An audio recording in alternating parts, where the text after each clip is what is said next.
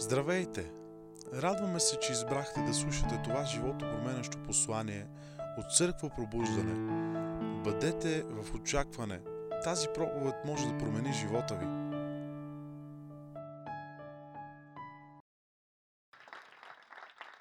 И тази вечер си говорим за ред. Кажи ред. Вие вече сте забелязали, че в нашата църква има ред.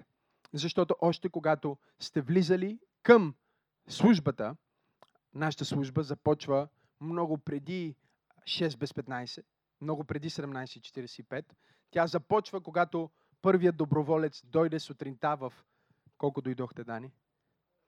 В 9 часа и започне да приготвя атмосферата, за да когато вие влезнете тук, да може да преживеете Божията слава. Така че вие може да видите, че ние сме църква наред, защото когато влизахте имахте шанс да си свалите палтото, да го закачим отзаде на гардероба. Най-вероятно не сте искали, защото е толкова студено. Мислили сте си, че и тук ще бъде студено и сте дошли някой от вас с палта и в момента сте в баня.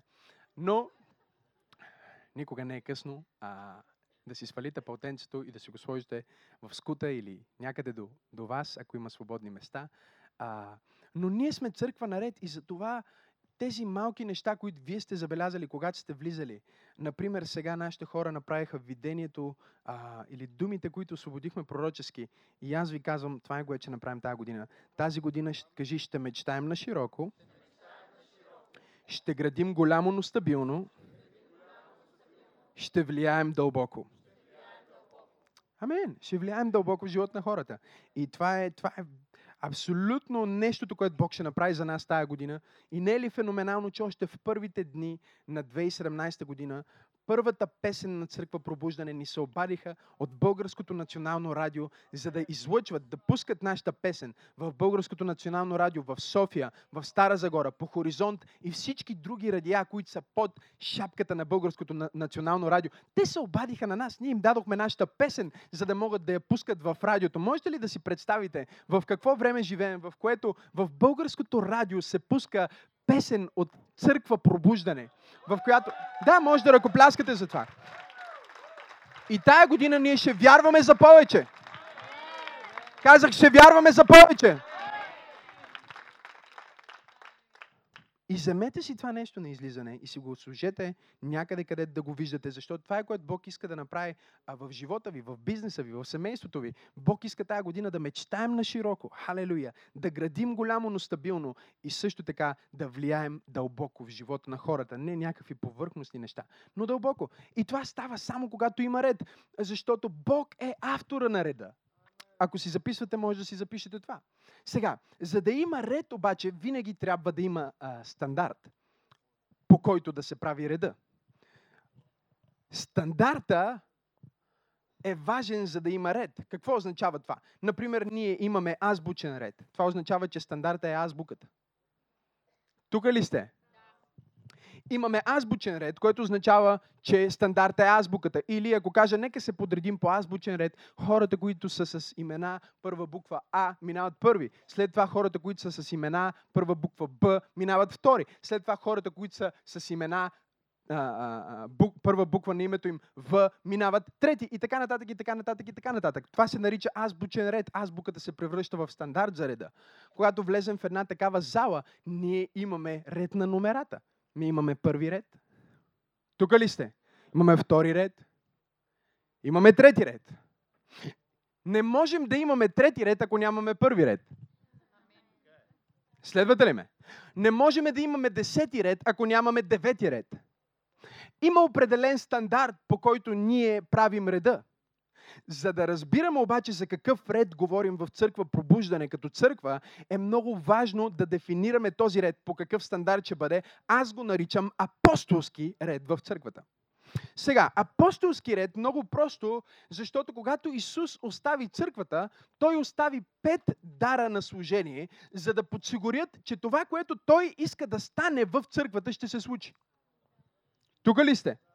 Той остави пет дара на служение в църквата, за да подсигури, че всичко, което той е казал, всичко, което той е планувал за църквата, ще се случи в църквата, но не само това, че хората в църква пробуждане, хората във всяка църква по света ще могат да бъдат подсилени, да получат правилните инструменти в ръцете си, да получат правилните неща в ръцете си, чрез които самите вярващи, църквата на Исус Христос, да отиде в света и да дава плод в света, там където са. Ако е в бизнеса, да дават плод в бизнес света. Ако е в политическия свят, да дават плод в политическия свят. Ако е в света на науката, да дават плод в света на науката. Бог остави пет категории управленчески дара в църквата, за да подсигури, че църквата ще бъде такава, каквато той я иска. За да един ден, когато той, великия а, а, цар, вземе своята невяста, невястата да изглежда по начина, по който той я е искал. Защото той има за, идва за една определена невяста, която е по неговите изисквания. Например, когато аз и моята съпруга бяхме сгодени и планувахме а, нашата сватба и тя се приготвяше рокля и грим и други неща, тя ми беше забранила да я виждам, както много жени нали, предпочитат да бъдат видяни за първи път. Нали? Обаче аз подсигурих, че ще има хора с нея,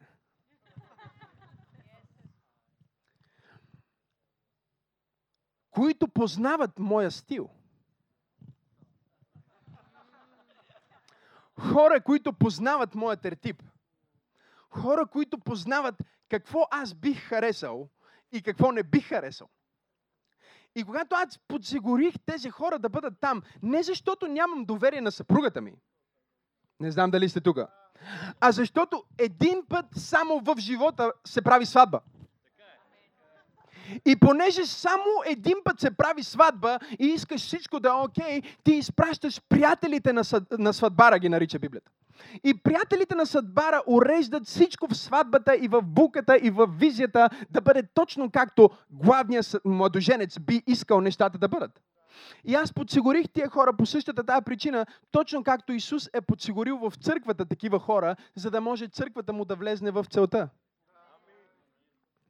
Ако отворите Библията си на Ефесяни, ще ви, ще ви покажа в Ефесяни а, пасажа, който много ясно говори за това. И след това ще започна да ви говоря за апостолски ред, а тези от вас, които искат да навлязнат по-дълбоко в петкратното служение и начина по който църквата се изгражда и расте, можете да чуете записа от сутринта. 11 стих на 4 глава в Ефесяни ни казва И Той, Исус Христос, даде едни да бъдат апостоли. Кажи апостоли други да бъдат пророци, кажи пророци. Други пък боговестители, кажи боговестители. А други пастири, кажи пастири. И учители, кажи учители. Ето сега ще видим с каква цел той даде всичко това. Следващия стих ни казва, с цел да се усъвършенстват светиите за делото на служението, за назидаването на Христовото тяло, докато ние всички достигнем до единството на вярата и на познаването на Божия Син в пълнолетно мъжество, в мярката на Христовата пълнота, за да не бъдем вече деца, блъскани и завличани от всеки вятър на учение, чрез човешка забуда в лукавство и измамливи хитрости. 15 стих. Но действащи истинно в любов, да пораснем по всичко в Него, който е главата Христос, от когото цялото тяло, сгубено и свързано чрез участието на всяко съединение, според съразмерното действие на всяка една част, нараства и се изгражда в любов. Това не е моето послание, но просто не мога да го изпусна. Погледни човека до теб му кажи, ти си важен. Кажи му, колкото и да си малък, ти си важен. Дори да мислиш, че си маловажен, ти си важен. Кажи на човека до тебе, много си важен. Защо? Защото Божието Слово ни казва, че в църквата, в която има ред, всяка малка частица, всеки член, всеки посетител, всеки човек, който е тук в момента под звука на моя глас, има огромно значение. Защото искаме или не искаме, ние сме едно тяло. Ние сме едно тяло, което е събрано в Неговата любов. И чуйте, в едно тяло ние имаме и части като нокътя на малкия пръст на десния крак. Но колко от вас са наранявали малкия пръст на, на краката си? И въпреки, че този пръст е толкова малък и изглежда толкова незначителен, може би бихме си помислили, че може и без него. Ние не можем. Почваме да ходим различно. Тук ли сте? Почваме да се движим различно. Почваме да пъхкаме и да охкаме и да се оплакваме. Защо? Защото нещо в нашата система не е вред. Погледни човека до теб и му кажи, ако те боли, а, нещо не е вред. Или ти не си вред. Или някой, който влияе в живота ти не е вред. Кажи му тази вечер, Бог те призовава в божествен ред. Сега, какво е апостолски ред? Запишете си това. Апостолски ред е редът, който Исус би имал в църквата. Апостолски ред е редът, който самият Исус би имал в църквата. Това е начина по който той би подредил нещата. Проблемът обаче е, че днес 90% от църквите са управлявани от пастори. Мога ли да проповядвам малко? В Новия Завет няма нито един пример за пастор, който проповядва. Мога ли да продължа? В Новия Завет няма нито един пример за пастор, който пророкува. В Новия Завет няма нито един пример, в който апостолите ръкополагат пастор.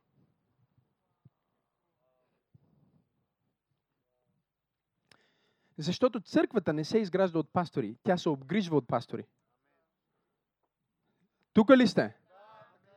И затова повечето църкви се превръщат в хленчести, мрънкащи общества, които всеки има нужда от нещо, защото имат само пастори, които ги галят и им говорят хубави думи и се опитват да ги обгрижат, но не ги предизвикват. Не могат да им дадат ДНК, не могат да им дадат култура, не могат да им дадат идентичност, защото само апостолите и пророците дават идентичност. Тук ли сте? Затова Библията ни казва, че църквата е основана на краегълния камък Христос и основата на апостоли и пророци. Тук ли сте? Тоест, ако една църква има само пастор, това не е новозаветна църква. И затова всички вие, които сте дошли от някоя друга църква, ви се налага да идвате в тази църква, за да получите нещо. О, не знам. Затова ви се налага да дойдете в тази църква, за да получите нещо, защото в Библията нямаме нито един пример за пастирско получение. Единственото получение, за което Библията говори, е получението на апостолите. Исус не избра 12 пастора. Той избра не знам дали има хора в тази църква, които разбират за какво проповядвам тая вечер. Така че трябва църквата да се научи да приема обратно даровете, които са били маргинализирани и отхвърлени, а именно пророците и апостолите. Когато църквата се научи да приема, да разпознава и да оперира около апостолско и пророческо помазание, тогава тази църква ще се превърне в дом, в който Бог говори. Ще се превърне в дом, в който Бог се движи. Ще се превърне в дом, чрез който Бог изпраща мисионери. Ще се превърне в дом, който расте и влияе на хората. Не се чуди, че църквата на този пастор не може да мине над 100 човека, не може да мине, защото Бог не му е дал повече от 100. За колко човека може да се погрижи един човек? Пастора е там, за да се грижи. Евангелизатора е там, за да достига а, а, а, а, пророка е там, за да каже какво Бог казва. Апостол е там, за да положи основа и да започне Божието дело. Тук ли сте? Учителя е там, за да почисти всякакви малки грешки, които могат да бъдат там. Но основните дарове на църквата са апостол и пророк. И аз се моля тази вечер, някой в тази църква да разбере какво слуша и да разбере в какво участва. Защото ако ти разбереш в какво участваш, това според което разбираш е това това, според което ще бъдеш благословен. Библията ни казва, този, който даде чаша на пророк, защото е пророк или в името на пророк, разпознавайки, че е пророк, ще получи награда на... Но ако му я даде като чаша на пастор, няма да получи тая награда, която очаква, ще получи награда на пастор. Сега знам, че това е доста конфронтиращо за много от вас, но нека да ви го покажа още по-ясно в 1 Коринтияни 12 глава, където Божието Слово ни казва, подредбата на даровете на служение. Първо Коринтияни. Затова, ако четете в Първо Коринтияни, пастори не се споменават. Учители не се споменават.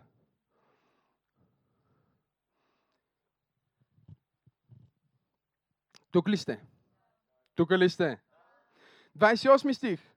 А Бог е поставил някой в църквата да бъдат първо какво? Окей. Okay. Второ какво? Трето какво? Сега, ако погледнете, това е много интересно, защото първо и второ са единично. Те са апостол или пророк. Третото е учители, множествено. Защо е множествено? Защото в учители влизат благовестители, което е евангелизатор, влизат също така пастори, влизат и учителите. И трите дара, учител, пастор, боговестител, са сложени в една категория, докато апостол и пророка са сложени в тотално отделна категория. Езика, който апостол Павел използва в този пасаж на гръцки, ни показва много ясно значението, което той иска да ни предаде. А именно, че думата първо означава протон. На гръцки протон означава първия по рода си или първия поред. Той е първия, който трябва да дойде. Той е първия, който е минал през финиш линията. Второ е дооторон, което буквално означава втория, който е направил това. И тритос е третия. Сега, за да разберем много добре тези термини също се използват в Олимпиадата, когато имаме награждаване. Накрая обикновено ние награждаваме номер едно, номер две и номер три. Златен медал, сребърен медал и бронзов медал. Тук ли сте? И когато има това награждаване, ние имаме една степенка, на която ги слагаме. Най-горе слагаме номер едно, после малко по-надолу от едната страна слагаме номер две и още по-надолу слагаме номер три. Номер три е категорията пастор, боговестител и учител. Сега, апостолите могат да произведат пастори, но пасторите не могат да произведат апостоли. Пророците могат да научат пастори и да обучат пастори, но пасторите не могат да обучат пророци. Защото ти се раждаш пророк, ти не ставаш пророк. Аз бях на 7, когато Бог ми показваше неща. Бях на 7, когато имах видение. Бях на 6, когато 6 или 7 годишен, когато за първи път видях ангел. Това не е нещо, което се изработва, не е нещо, което се заслужава. Това се нарича избор по благодат. Суверенно призвание от небето. И чрез тази два основни дара Бог иска да изгражда своята църква. Но как ще го направи, когато църквата в целия свят е толкова привикнала на грижата на пасторалното, че не иска да откликне на, на, на предизвикателството на апостолите? Пасторите казват, останете да пием кафе, апостолите казват да излезнем, защото трябва да достигнем света. Пасторите казват колко си важен. Пророците казват ти не си важен. Бог е важен.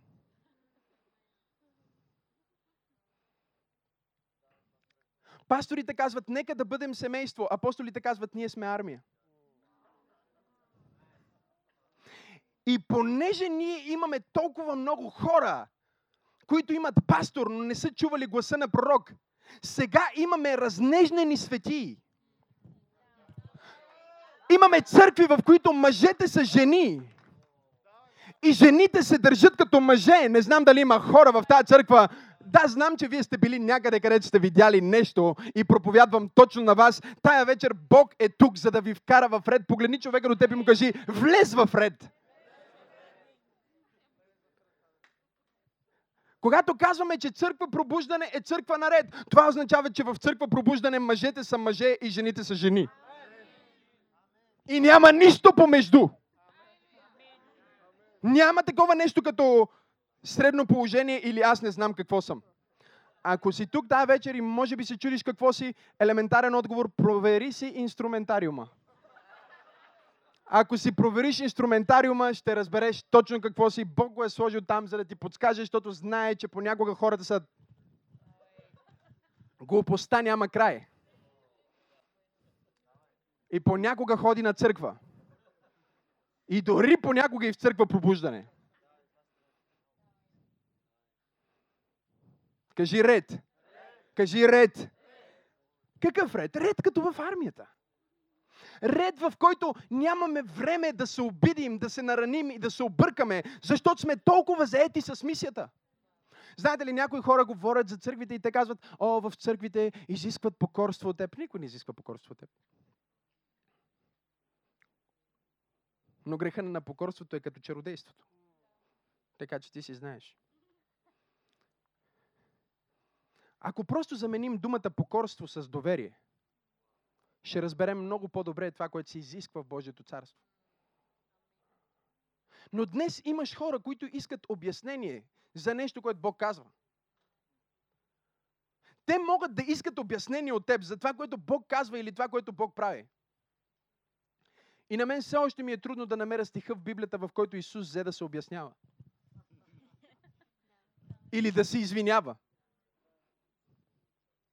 Но хората искат обяснение, защото те имат фундаментално изкривяване на тяхното богословско разбиране по отношение на Божието царство и боговестието.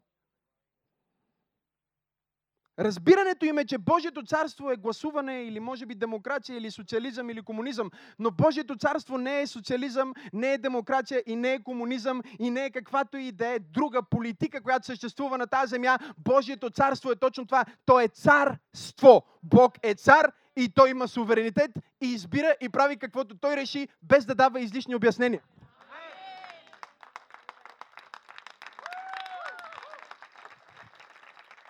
Нека да обясня доверие, нека да обясня доверие, нека да обясня доверие, което води към покорство. Аз мога да се покоря на някой от, от, мой, от хората, на които съм лидер, в определени ситуации. Защото им имам доверие.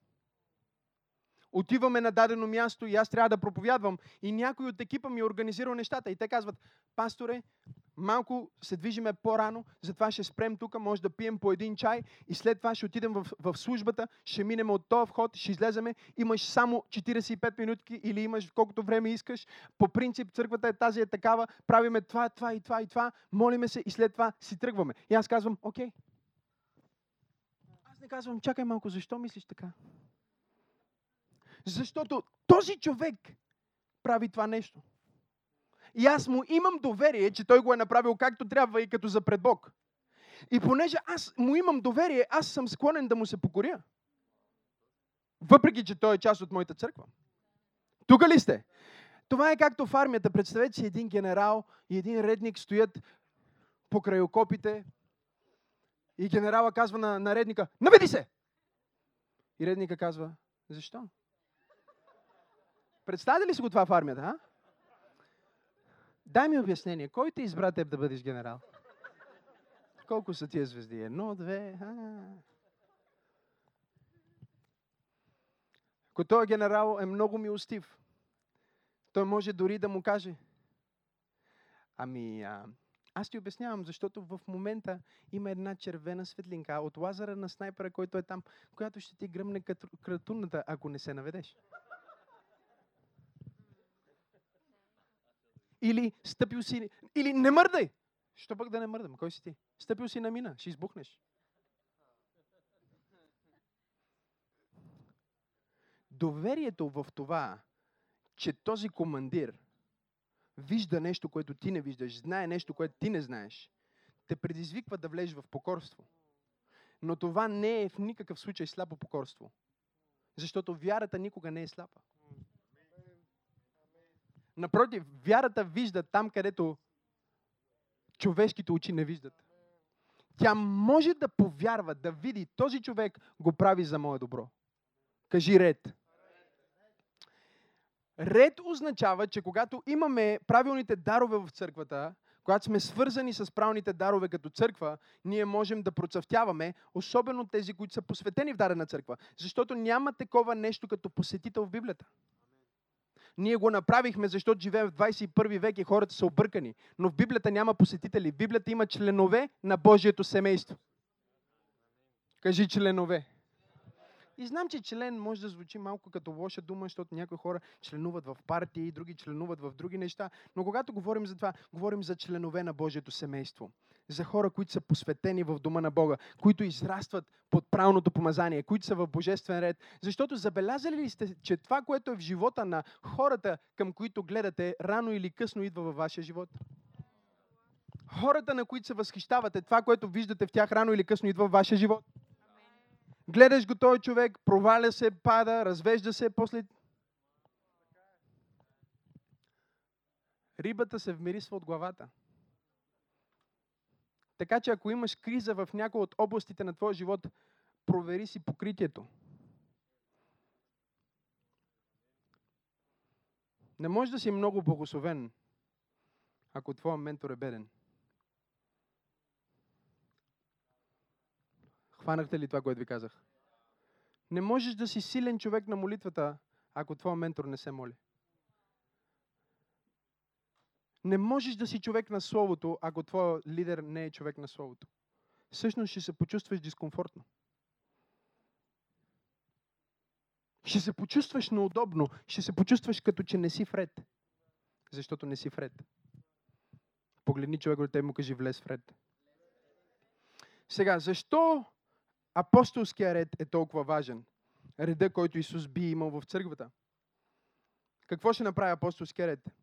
Принципите на апостолски ред са основата за нашите взаимоотношения с Господ Исус.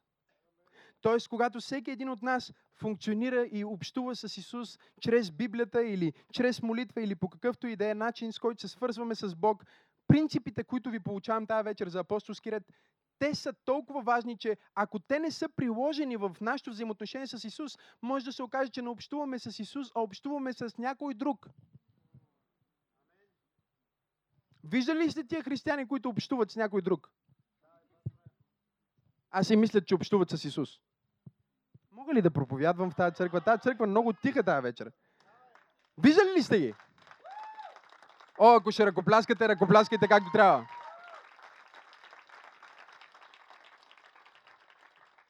Бог все нещо им е казал и все нещо не е наред с тях. Много често те са молитвени войни. Те са най-духовните жени в църквата, които се молят много силно и имат пророчество за всеки един. Но въпреки това, точно те са разверени. Точно тяхният ток не е платен.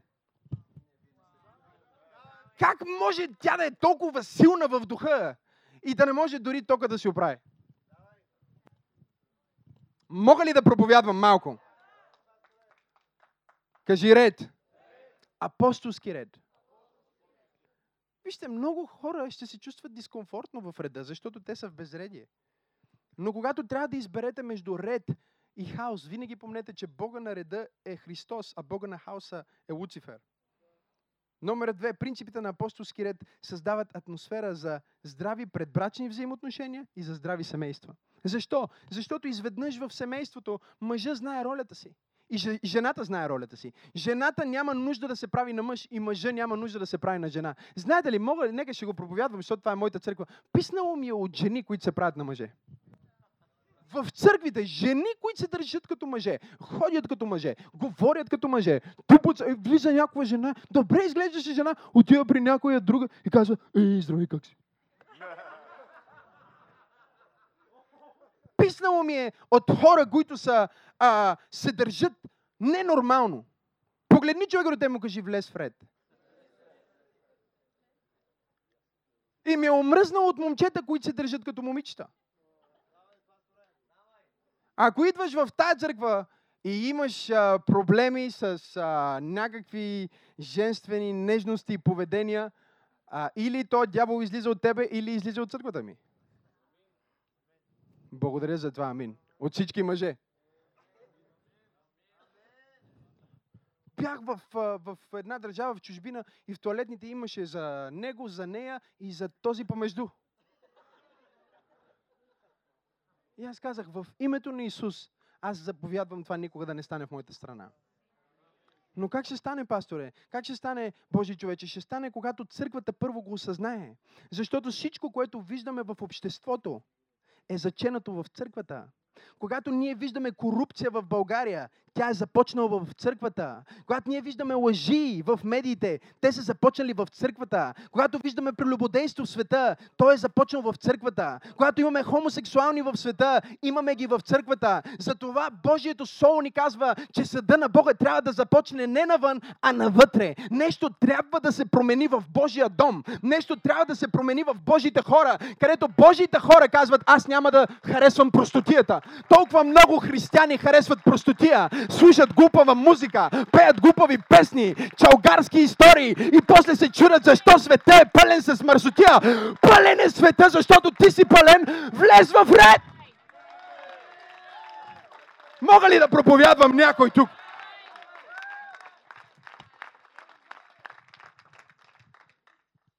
Все някой е виновен на църквата, а не вижда в себе си че църквата е светлината на света. Библията никога не казва света е светлината на църквата. Но ако светлината се изгуби, ако солта обесолее, тогава за какво става, освен да бъде хвърлена и мачкана на пътя? Кажи ред.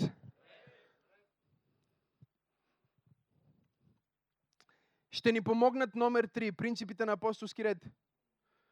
В това да разбираме характера на Исус.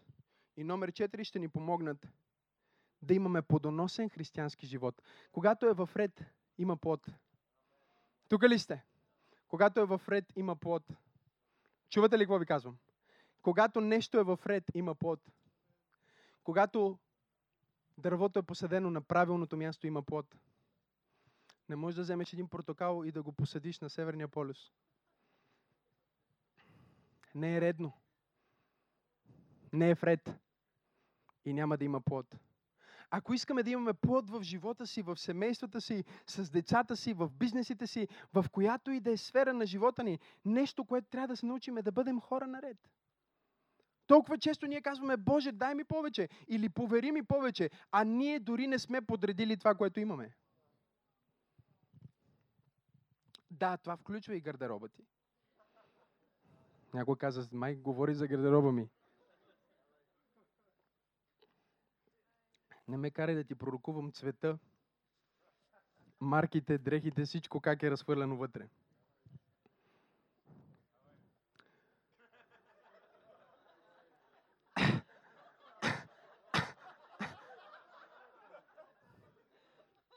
Не ме карай.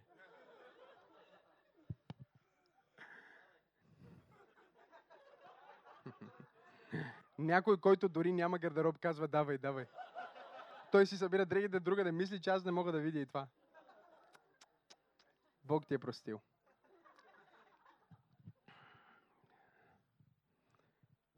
Пасторе, защо реда е толкова важен в църква пробуждане? Защо имаме разпоредители? Защо идваме на време? Защо почитаме хората? Защо се държим като така? Защо подреждаме домовете си и колите си? Защото Святия Дух не може да съществува в хаос. И ако ние искаме да общуваме с Святия Дух, ние да трябва да създадем атмосфера на ред, в която Той да се движи. Той не може да съществува в хаос. Ако взаимоотношенията ти са в хаос, как ще общува с теб? Ако семейството ти е объркано, как Святия Дух ще се движи там? Да, има моменти, в които Бог просто идва суверенно и фу, премахва неща и подрежда неща. Но Святия Дух иска да бъде поканен. Кажи ред. Има четири компонента, които са много важни, за да можем да влезнем в апостолски ред. Запишете си ги. Номер едно – смирение. Смирение. Не кротост, смирение. Не кротост, смирение. Не кротост, смирение. Аз осъзнах, че 85% от хората в църквата бъркат кротост и смирение. Те мислят, че да си кротък е да си смирен. А най-смирените хора понякога изглеждат много арогантни и много агресивни. Един от най-смирените хора, които аз познавам, ако го чуеш негова проповед, може да си помислиш, че е фуклю. А е най-смиреният човек, който познавам. Нека дефинирам смирението за теб. Смирение е да си готов да извършиш от Бога дадената ти задача на всяка цена. Смирение е да имаш отношението на Бог към хора, ситуации и събития. Когато Голият излезна срещу Давид и каза, тая вечер ще ти отрежа главата и ще дам на птиците, това не звучеше много смирено. Но това беше отношението на Бог към Голията и смирение да имаш отношението на Бог към ситуацията, а не твоето отношение. Смирение е да направиш това, което Бог ти казва на всяка цена, дори ако това, което Той ти казва да направиш, те прави да изглеждаш горд.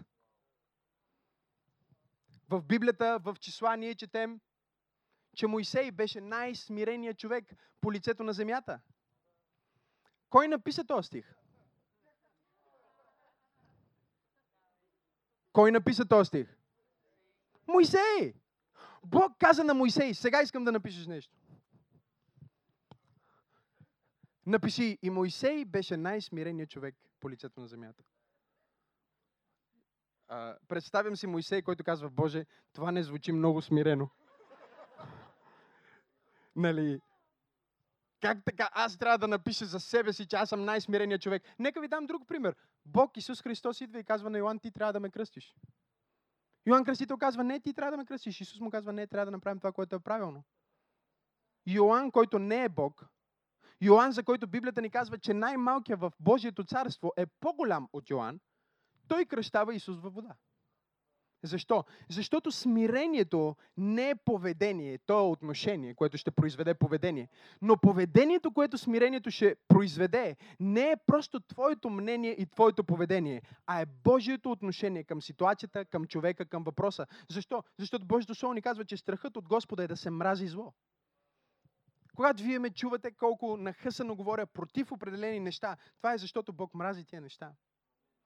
И мен не ме е страх да бъда арогантен, да се подиграя и да смачкам дявола. Защото това е единственото място, което можеш да дадеш на дявола в живота ти. Е под краката ти, докато го мачкаш. Не ви чувам как давате хвала на Бога. Това е единственото място, което дявола ще има в живота ми, е под обувките ми. Никакво друго място. Няма състрадание за него. Няма милост за него. Ако имаше милост, Бог ще да я покаже, ама няма. И отново влизаме в това, че Бог е суверен цар. Защото как така реши да осъди дявола, а да не осъди човека? Просто го реши, защото е цар. Смирението е да си покорен на Бог и легитимната власт. Смирението е да разпознаваш силата и талантите на другите – Особено на тези, които ги потискат в себе си. Смирението е да даваш почет на който е нужно. А когато се изисква и покорство, смирението е да осъзнаеш собствените си ограничения.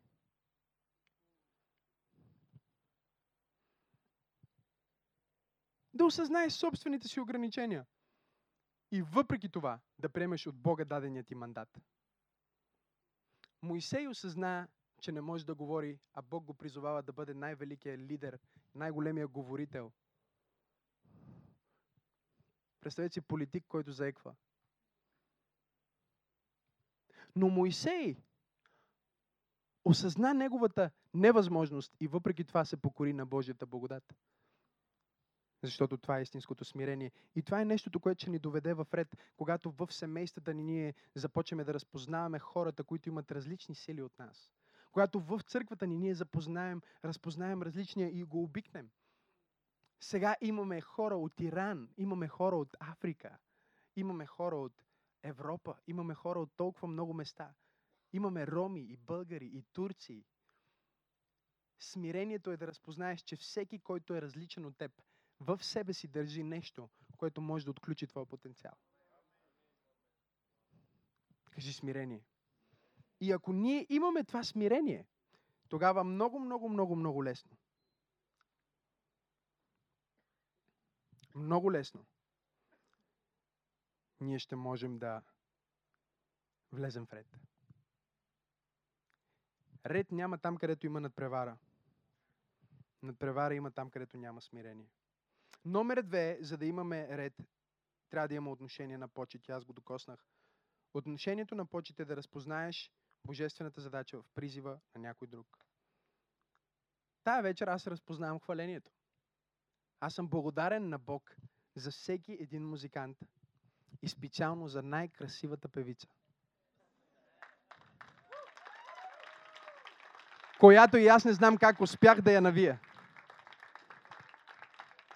По божествена благодат. Аз съм благодарен и искам да почита човека, който записва в момента. Искам да почита човека, който прави озвучаването. Искам да почита всеки един, който е бил навън и е посрещал, защото вие правите нещо различно от мен, но това, което вие правите, прави това, което аз правя смислено. Това, което аз правя, прави това, което вие правите смислено. Кажи почет. Това е църква пробуждане, църква на почет, в която ние не се притесняваме, когато има Божи хора да се изправим и да ги аплодираме. Не се притесняваме да празнуваме, когато Бог ни изпраща дарове. Знаете ли, бях на едно място с един велик Божий човек и казах, хора, представете си, че Илия от Библията е тук. И всички, а, Илия, пророк Илия. И аз им казвам, той е тук, бе. Съвременния Илия. Съвременния Илия.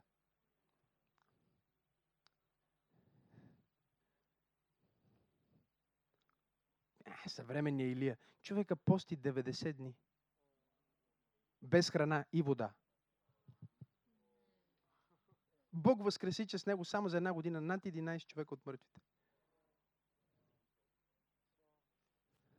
Не знам дали Илия дори възкреси 11 човека. И аз им казвам, хора, тук е съвременния Илия. Как бихте отпразнували Илия от страницата на Библията? Отпразнувайте този дар на служение. Отпразнувайте този различен човек. Отпразнувайте иранците, които са дошли в църква пробуждане. Я отпразнувайте всички иранци.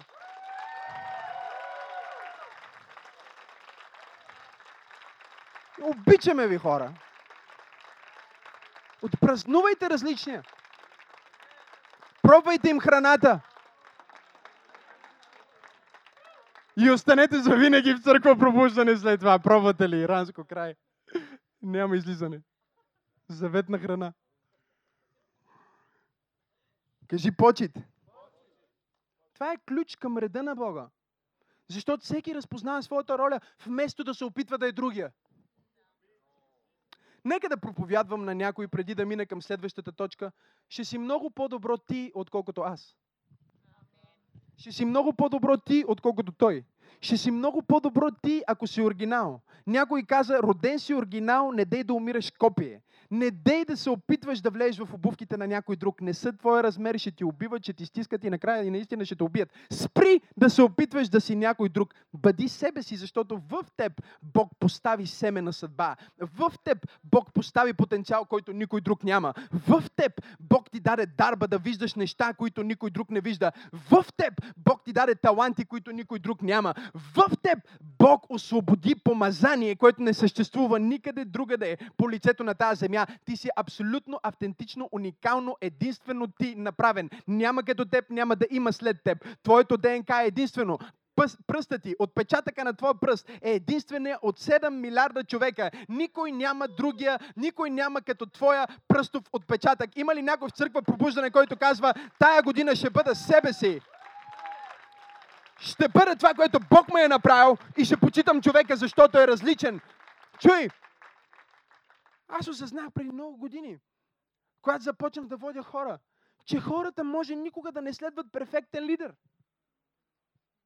Но винаги ще следват автентичен лидер. Истински човек. Затова Исус стана човек. Затова той не разпра небето да каже, аз съм Бог, хайде, спасявайте се. Защото хората искат да следват хора, които са истински. Номер три, за да имаме ред, имаме нужда от страхът от Господа. Кажи страхът от Господа. Какво е страхът от Господа, пасторе? Давам ви препратка притчи 9 глава 10 стих. А за предишното, което ви казах за почита, ви давам също препратка Римляни 13 глава 7 стих, понеже нямам време да чета всички стихове. За смирението ви давам друга препратка Матей 3 глава 13 стих. Така че запишете си тия препратки. Ако не ги чухте, спокойно, ще ги чуете в записа, ще изследвате Словото и ще бъде окей. Okay. Нека да вляза сега в, в, в, в страха от Господа. Венче ще ми помогнеш ли, защото наистина трябва да свърша. Страхът от Господа. Кажи страхът от Господа. Какво е страхът от Господа? Нека да го видим. Страхът от Господа е да можеш да видиш себе си, живота си и всичко в този свят, каквото наистина е в светлината на Божия характер. Ще го кажа пак. Страхът от Господа е да видиш себе си, живота си и всичко в, в този свят, каквото е в светлината на Божия характер и да възприемеш, че това е твоята гледна точка. Това е страхът от Господа. Страхът от Господа е да видиш човека, който върши зло и въпреки това просперира. и да не поискаш Неговия просперитет. Защото го виждаш през страха от Господа. Страхът от Господа е моменталният резултат от среща с Божието осезаемо присъствие.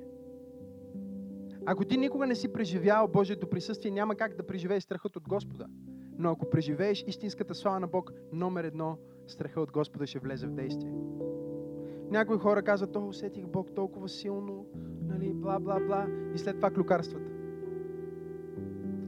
И аз знам, те не са преживяли Бог, защото номер едно, когато преживееш Бог, страха от Господа е в теб.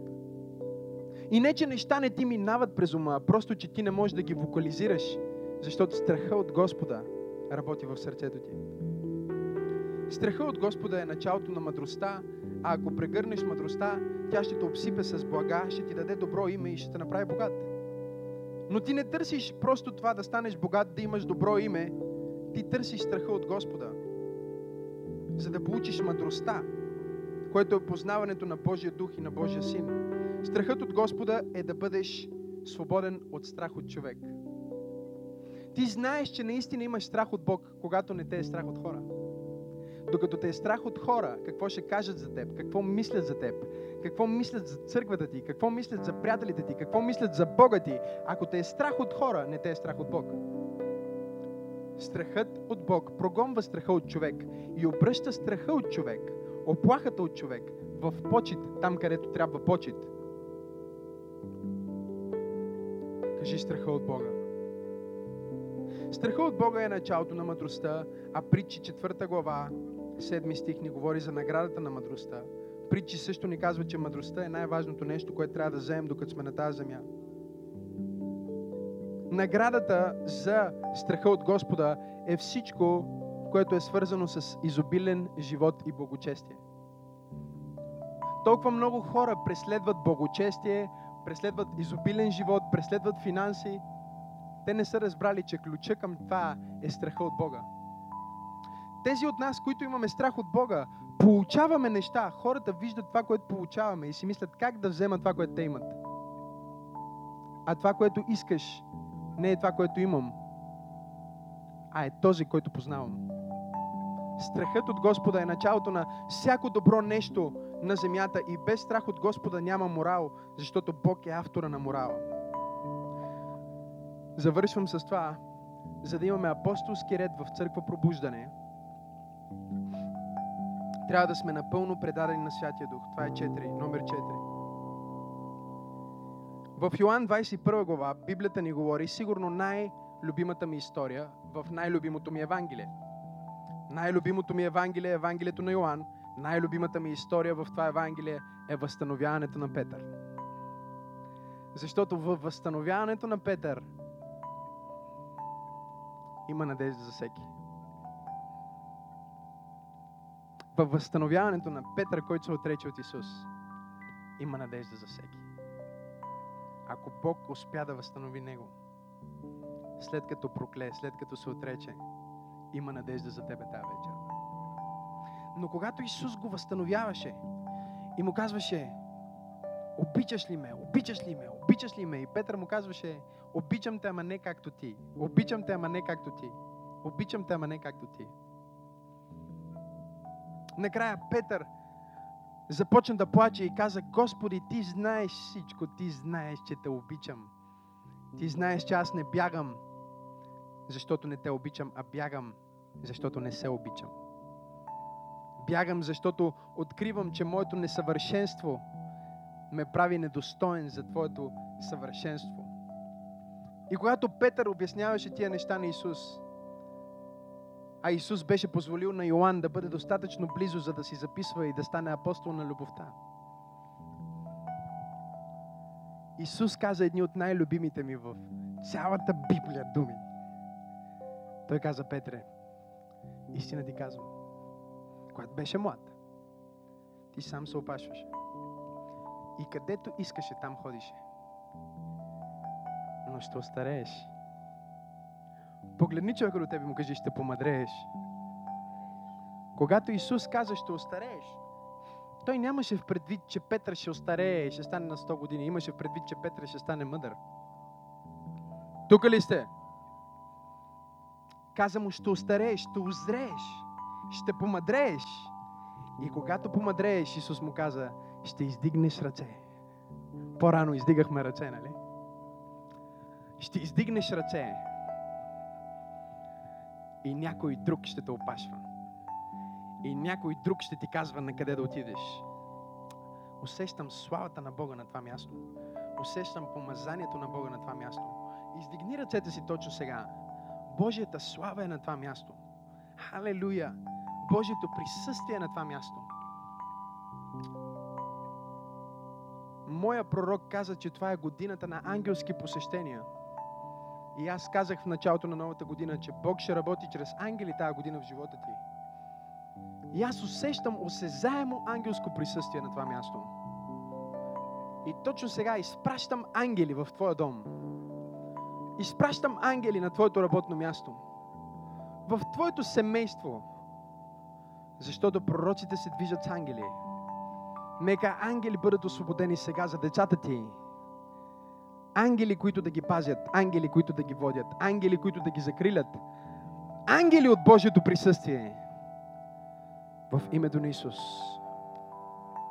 Петър издигна ръцете си точно както ние сме издигнали ръцете си. Исус му каза, някой друг ще те опашва. Някой друг ще решава къде да отидеш. Това, което много хора не разбират. Имаме ли някакъв дълъг шал? Имаме ли някакъв дълъг шал? Трябва ми дълъг шал. Знам, че някоя жена има нещо. Браво, жени! Ела, ела, така и така доброволстваш. Това, което ние не разбираме. Когато Исус каза на Петър, махнете това вон. Когато Исус каза на Петър, че ще остарееш, ще помадрееш и ще издигнеш ръцете си.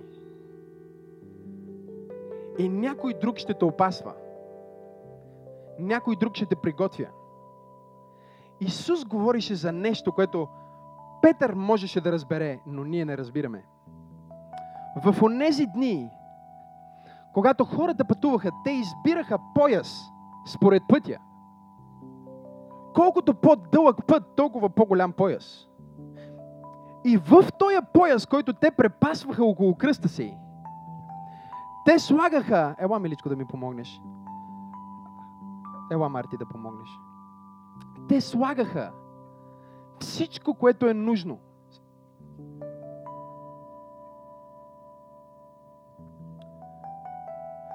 Те вземаха този пояс. Дръж така. По-широко, по-широко. Направи го по-широко. Точно така. Отвори го, отвори го, отвори го, Марти. Помогни му, помогни му, въпреки че не трябва сама да се опасваш. Мъжът ти сега свири на пяното. Окей. Okay. Благодаря, Марти. Когато се опасваха, те вземаха и слагаха в пояса, в самия пояс. Те напъхваха нещата, от които се нуждаят, най-важните си неща. Те слагаха, слагаха парите си там, слагаха документите си там, слагаха личните си вещи там, слагаха нещата, които ще им бъдат нужни за пътуването там. Когато Исус каза на Петър, някой друг ще те опасва, той му каза, някой друг ще помисли от какво се нуждаеш. Някой друг ще снабди това, от което се нуждаеш. Ако ти си мислиш, че имаш нужда от това, той знае по-добре от какво имаш нужда, защото знае пътя по-добре от теб. И той ще сложи в твоя пояс всичко, от което ти се нуждаеш за пътя. Някой казва, пасторе, аз не знам пътя, но всичко, което знам е, че трябва да се предам. И добрата новина е, че ако ти издигаш ръцете си тази вечер към небето, ако ти се предаваш тази вечер на Божието присъствие, няма нужда да знаеш пътя. Няма нужда да знаеш откъде ще дойдат парите, как ще успееш с работата, кой ще бъде контакта, откъде ще дойде връзката. Духа на Бога ме е изпратил тук да кажа на някой тая вечер, че ако ти просто се предадеш на Исус напълно, Той ще промисли твоя път. Той ще промисли за твоята съдба. Той ще промисли за твоето семейство. Той ще постави всичко, от което се нуждаеш в пазвата ти. Без да знаеш тази дарба, от която се нуждаеш за този момент, Той вече е сложил в пазвата ти. Ресурсите, от които се нуждаеш, Той вече ги е сложил в пазвата ти. Преди ти да можеш да осъзнаеш какво се случва с теб. Той вече го е сложил в пазвата ти. Не се чуди, че Исус каза на своите ученици, от пазвата ви, от корема ви ще потекат реки от жива вода. Снабдяването няма да е просто в пояса. Пояса е преобраз на това, че докато ти си предаден на Святия Дух, не знам дали има хора в църква пробуждане, които следват то проповедник, когато ти си предаден на Святия Дух, всичко от което ти можеш да се нуждаеш, вече е в пазвата ти. Погледни човека до тебе и му кажи, имаш го, имаш го, имаш го, имаш го, имаш го. Сега, ако вярваш, дай едно дарение на Бога, ако вярваш, че имаш това, от което се нуждаеш, О, пасторе, нямам образование, имаш го. Пасторе, нямам правилния контакт, имаш го. Пасторе, не познавам правилния човек, имаш го. Пасторе, нямам правилния телефон, имаш го. Пасторе, нямам правилното знание, имаш го. Имаш го, защото си предаден. Имаш го, защото си издигнал ръце. Не знам дали има хора в църква пробуждане, които казват сам по себе си не мога, но знам, че ако издигна ръцете си тази вечер и ръкопляскам и ти дам хвала, ти ще намериш начин да обърнеш моята слабост в сила, ти ще намериш начин да обърнеш моята тъга в радост. Има ли някой в църквата, който казва, Боже, предавам се! Живота ми не е мой. Аз съм напълно Твой. Предавам се на Теб. Твърде дълго съм се опитвал. Със собствената си сила. Със собствената си воля. Със собствените си таланти. Но сега осъзнавам, че не мога без Теб. Предавам се на Теб. Когато ти се предадеш напълно, живота ти ще влезе в неговия ред. Живота ти ще влезе в неговия ред, когато се предадеш напълно. Нека наведем главите си, цялата зала.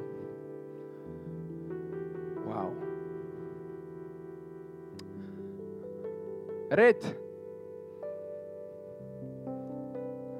Кажи ред. Ред. Ред. Божествен ред. Апостолски ред. В моя живот и в моето семейство. Благодарим ви, че слушахте това послание от Църква Пробуждане. Ако искате да посеете в нашето служение, може да намерите повече информация в сайта ни. Стойте свързани с нас чрез фейсбук страницата на Църква Пробуждане и сайта ни awakening.bg.